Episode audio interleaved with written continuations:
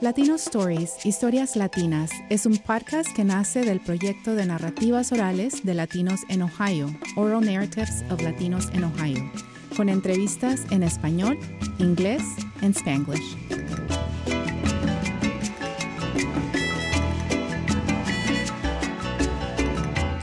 Welcome to Latino Stories. I'm Elena Fowlis. My guest today is Dr. Cynthia Teniente Madsen. Dr. Madsen has been the president at Texas A&M University in San Antonio since 2015 and will soon be joining San Jose State University as their president next month in January 2023. She's a San Antonio native with over 30 years of experience in higher education in Alaska, California, and Texas. Dr. Teniente Madsen has been recognized worldwide and nationally with for her leadership and service.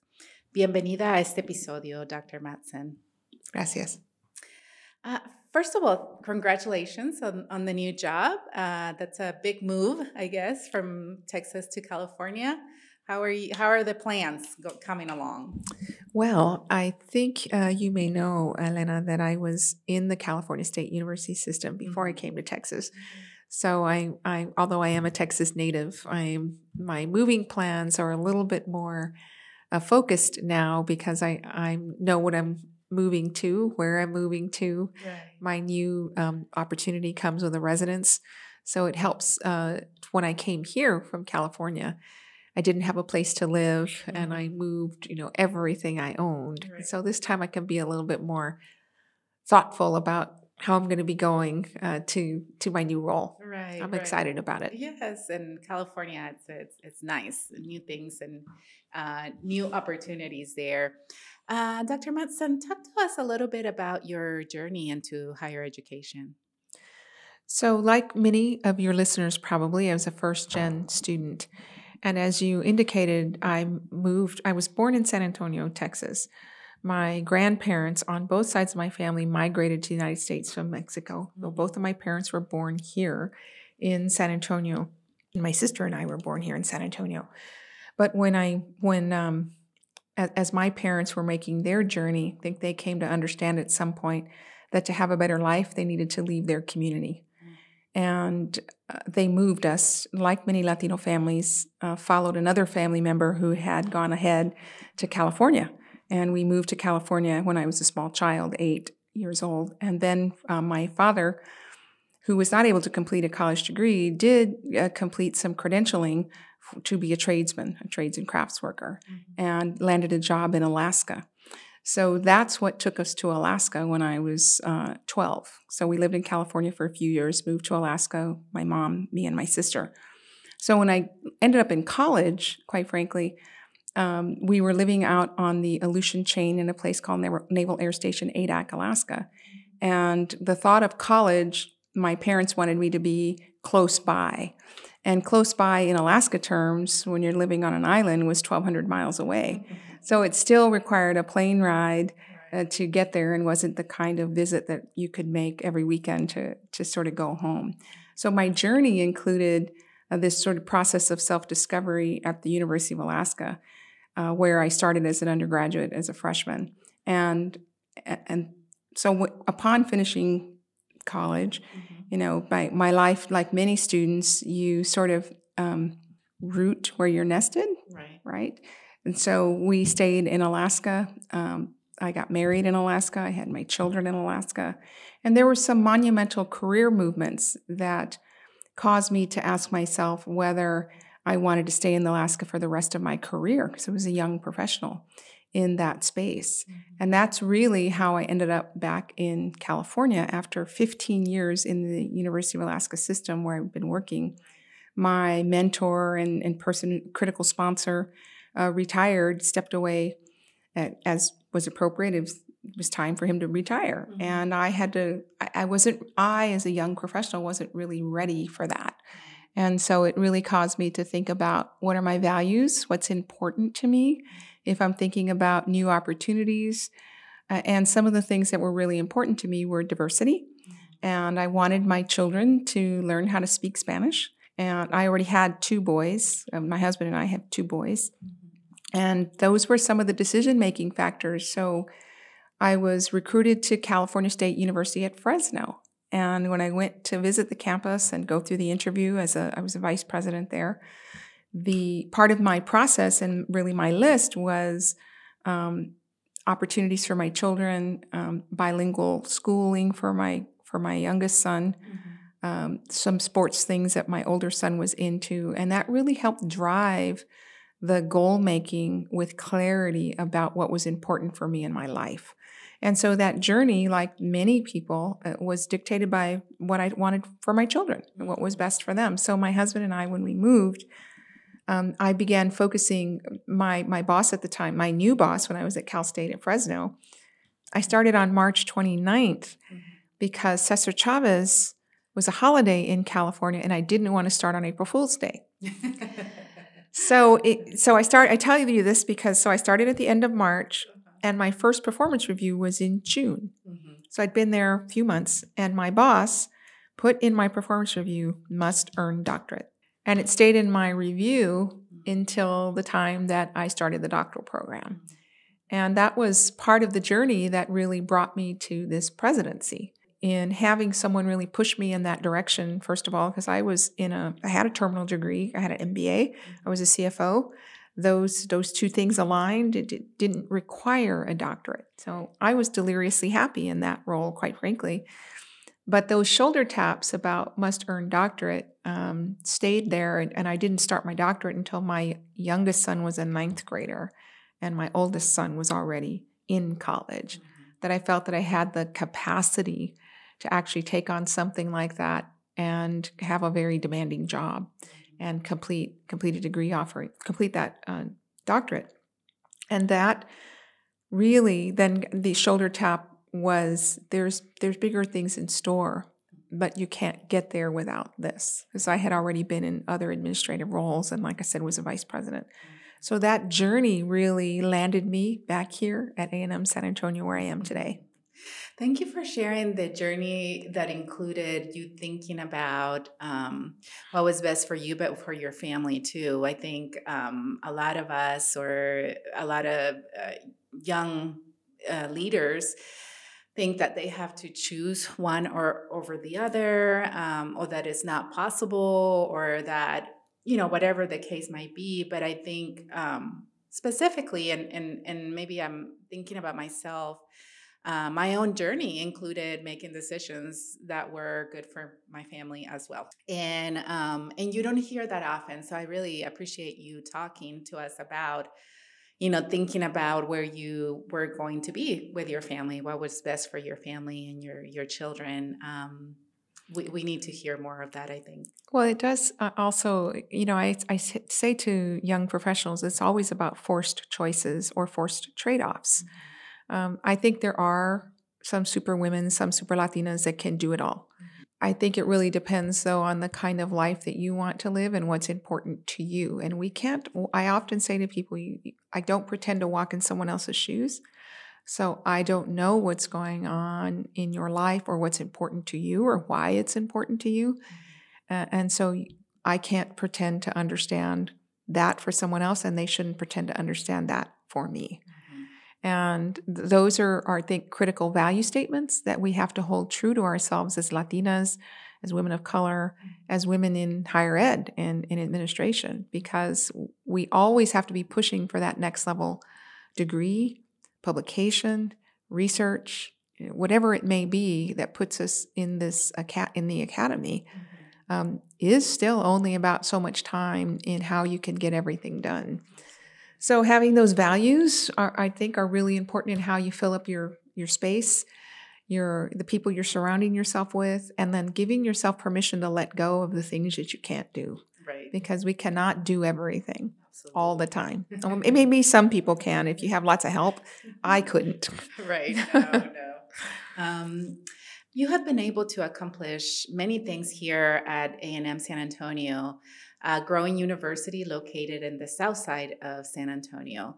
Some of the most notable to me as a new faculty member at this institution is the designation as an HSI, the development of the May Center for Experiential Learning and Community Engagement, and establishing the first Commission on Equity.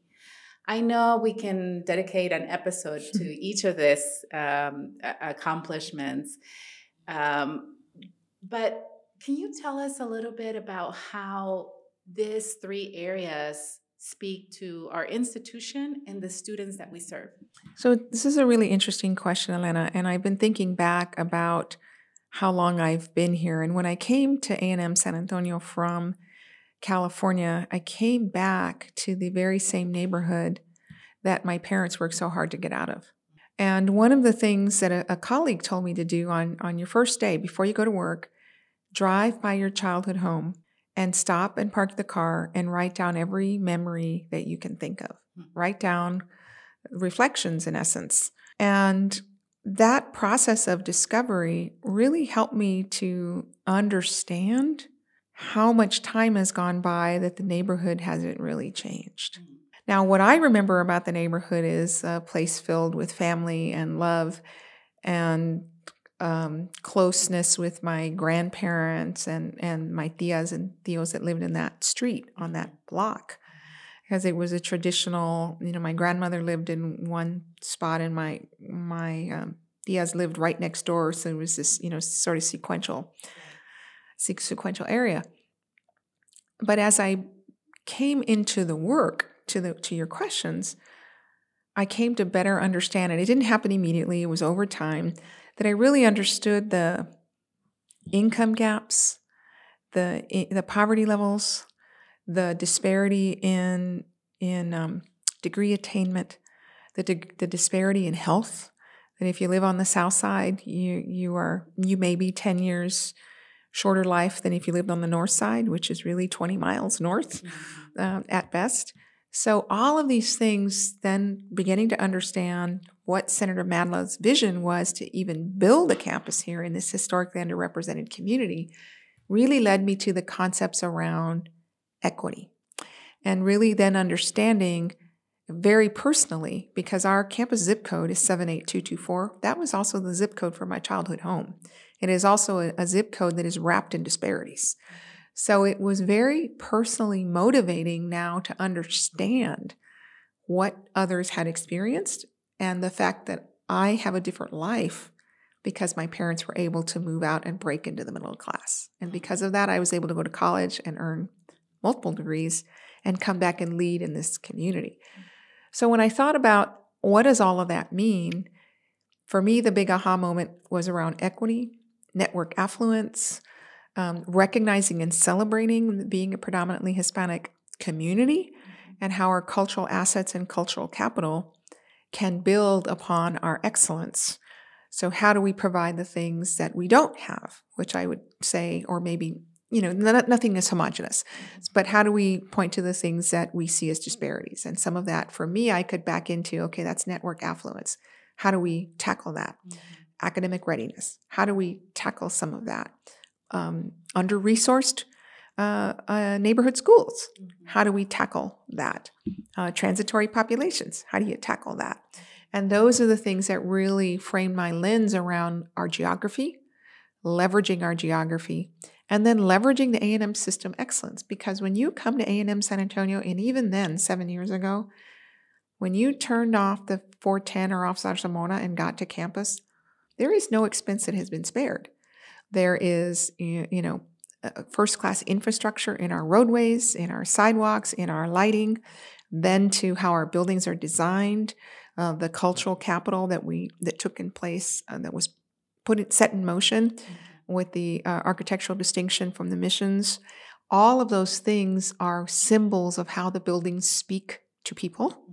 and how they represent our community before you ever open your mouth or have an engagement with a person. Mm-hmm. And to me, all of those things reflect being a predominantly Hispanic institution, being a place where we expect excellence, but we're wrapping you in an excellent environment. Mm-hmm. Doesn't mean everything is perfect, but it does mean when you come here, the expectations that are placed upon you feel different, mm-hmm. act different, behave different. So, yes, we still meet students who need obviously wraparound support services or need funding for, for food, for housing stability, uh, vehicle transportation, all of those things. But it helps us to better understand that. And that's the initiatives that, that you were referring to mm-hmm. as I thought of leveraging our geography and how do we take that with the most affirmative lens possible. The second part of the achievements are then also thinking about the fact that we're in, here we are in 2022, soon to be 2023, building a brand new campus from the ground up with A&M system excellence mm-hmm. that just happens to be located in a historically underrepresented minority community.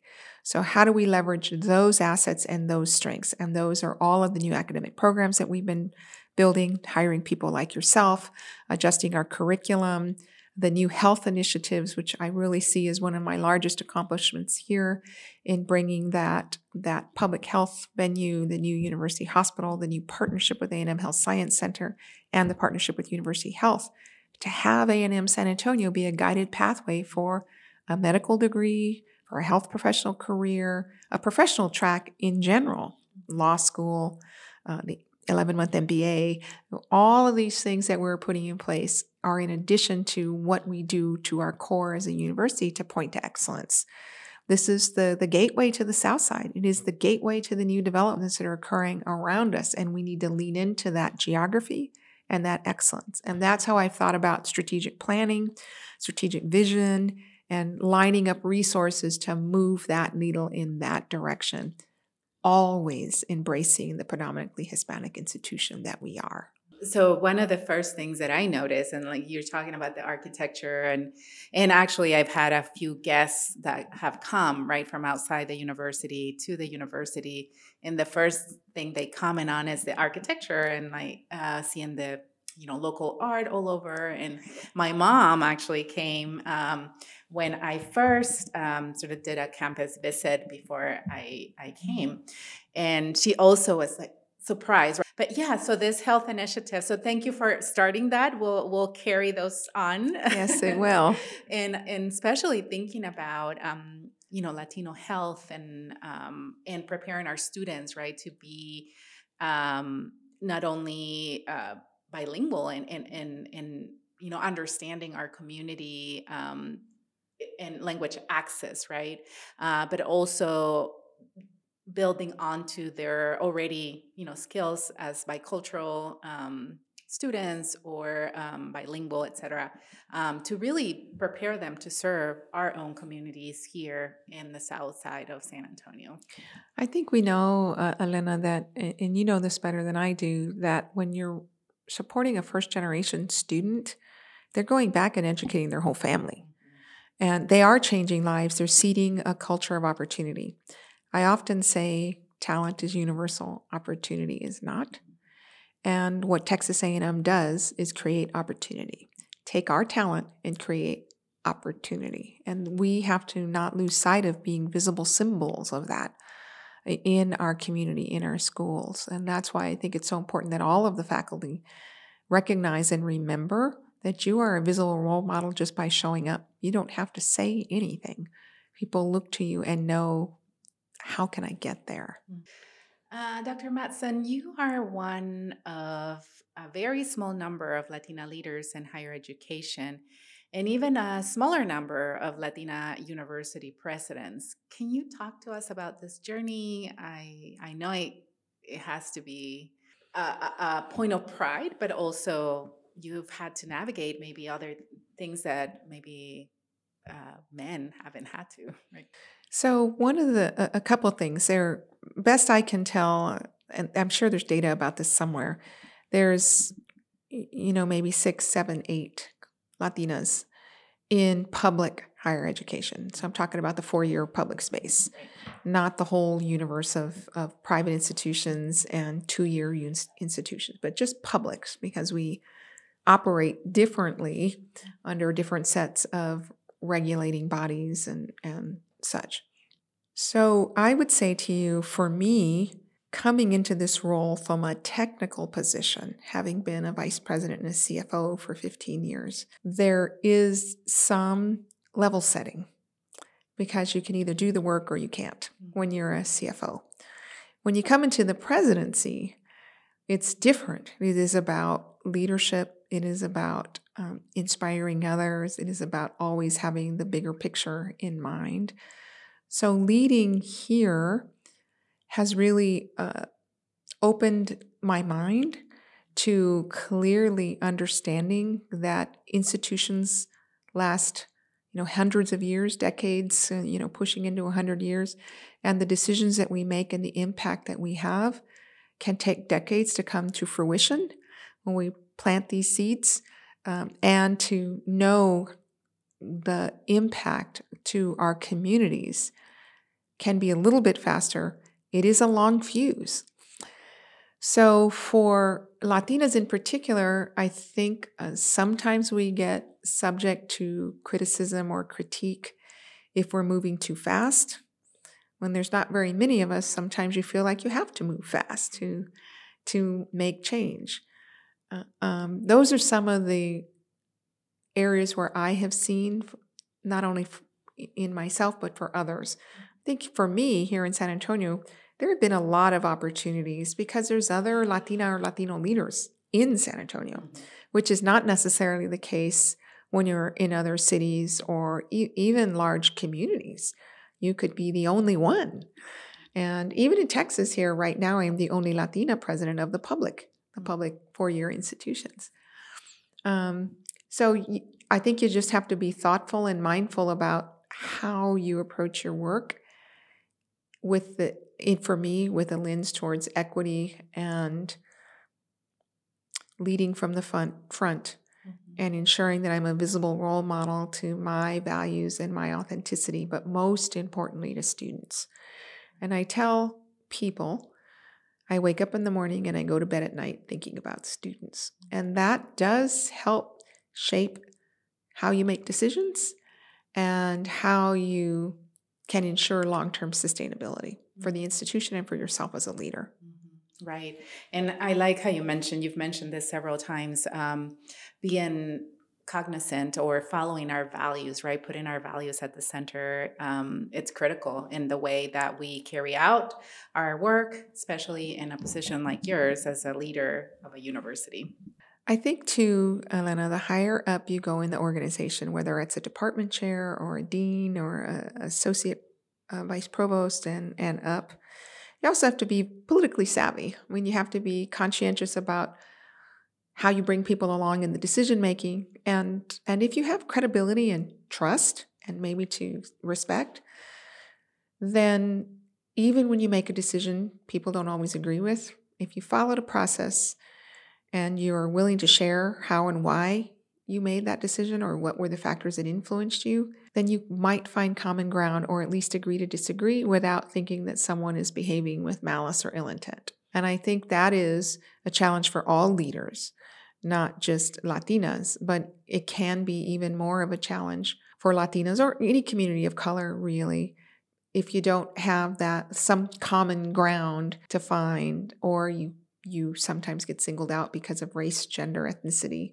that we just have to know these things conscientiously and navigate them as forward as we can to understand the political spectrum. And I do think that's where some people fall short, not thinking about the political spectrum. And how you manage that is to, first of all, be aware of it and then ask others around you to help make sure you're thinking about all of the voices. Who's going to disagree and why are they going to disagree or who's going to be the influencer? Uh, and, and, what are the naysayers and what are the, the people that, that are going to support this going to say? Just so that you have the full range of understanding so that you can make the best decision possible for the institution that's ultimately the role of the president and the ceo make the best decision possible for the institution we're here to lead. We're not royalty. Uh, we don't have subjects. Mm-hmm. Uh, we are responsible for students and student their their success, their and fac- and the conditions of faculty and staff, and uh, that is a significant burden. So you always have to remember where that sits in your decision making criteria and how you can be authentic and true to what you're supposed to be doing for the institution. Um, how would you describe, um, and, and I know you've mentioned this already a little bit, but how would you describe your leadership and do you have any more advice for Latina university leaders, for someone like me that maybe in the future would um, like to be in a senior leadership position? Well, so for career advice, I would say this. Uh, first of all, it's really important to have a plan, whatever that plan looks like for your life. I try to think about it in five year increments. Some people do three years, some people do one year. I do think about my goals every year. Uh, I tend to do it on my birthday so that I can measure, you know, where, where am I here for, from where I was there. I'll jot, jot some things down so I can come back to it. But I think for all of us, we need to have goals on what it is we're trying to accomplish in our life because time only moves in one direction. And as soon as you lose sight of that, you can't get it back, or you might misstep an opportunity. So if you have a plan, then you have more clarity about what it is that you want out of your career or, or, your life, as we were talking about earlier. That I knew I wanted a doctorate, but I also knew I couldn't do it during that time frame. So it it didn't. It, I was able to set myself up for positivity instead of I, I just can't get it done. Um, you know, I, the other things were more important for me at, at that time. Mm-hmm. So I think knowing that helps a lot. Understanding your own personal priorities and as they fit within your career plan. If you're a young mother or you're taking care of elders or you have uh, something in your life that prevents you from going 200 miles an hour, you got to give yourself some grace for that. And I think it comes back to having a plan. I also think when you have a plan, then in whatever situation you're in, you can ask for what you need to be successful. Now, that doesn't mean the world centers around you or me in our discussions, but it means if I need professional development to be a better fill in the blank, then you can ask for that. Or you can ask, may I have opportunities that will help me build that skill right there? That's what I'm trying to get at. What can I do? How can I get there? Can I get mentorship that helps me with that? Can I get a coach that helps me learn this new skill in particular? And then that's skill development, that's just coaching. Mentors can help you navigate the politics or the situation. And sponsors are the ones talking about you when you're not in the room, moving your name, moving your agenda. Again, you can't really, in my view, it's very difficult to do that effectively if you don't have a plan from where you're trying to get. So those are the the three pretty significant things that I would say as advice. The other thing I I say to people and I've said it even more now, is you have to be healthy, whatever that means to you. So I'm not talking about, you know, avoid having cancer. Of course, we all want that. I mean, um, take care of yourself, take care of your whatever your roles and responsibilities are, how you balance all that does require some self care. Uh, but if you know it, you can help yourself be healthy instead of maybe being overcommitted. We all go through these stages of life, right? When you might be overcommitted if you have children, pets, you know, an aunt, something you've adopted, someone you've adopted that you're taking care of, and then we get overwhelmed. I, I, we all get that, but you have to know when that flip is uh, when to flip that switch, so that we can stay healthy. And for me, being healthy really does mean being physically fit, eating well. I don't do too well on sleep. I, I wish I could sleep better than what I actually do, but I'm intentional now about trying to be fit. And I know that when I'm not, it actually really impacts how I think about my work and how I do my work. And so if I understand my work is about creating better spaces for students, then I can't afford to be unhealthy and take my eye off of that prize. So it's a self perpetuating cycle that I've tried to put into something positive to help keep me motivated. As you reflect on the last seven years as university president, what do you feel has been your legacy? Well, I will tell you what I'm most proud of, and that is our students.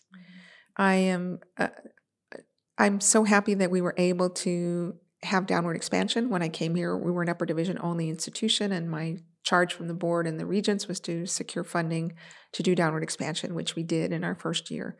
So we welcomed freshmen that was very impactful. We well, I started the president's leadership class, and I teach in the president's leadership class when I can. That's very impactful. It gives me a very close relationship with a certain amount, number of students who are in the PLC. They call we call them PLCers. I, I'm close to what they're doing and how they're doing, and I stay connected with them. So those things are impactful, and I think um, have changed lives. And so that that means a lot to me. And then the the development and this building of these new programs opening gateways for so many other students. But what I hear more, the most, is something that you said, and that is just being visible. Mm-hmm. uh, being visible for for students. How many students have reached out to me and people in the community, but really students.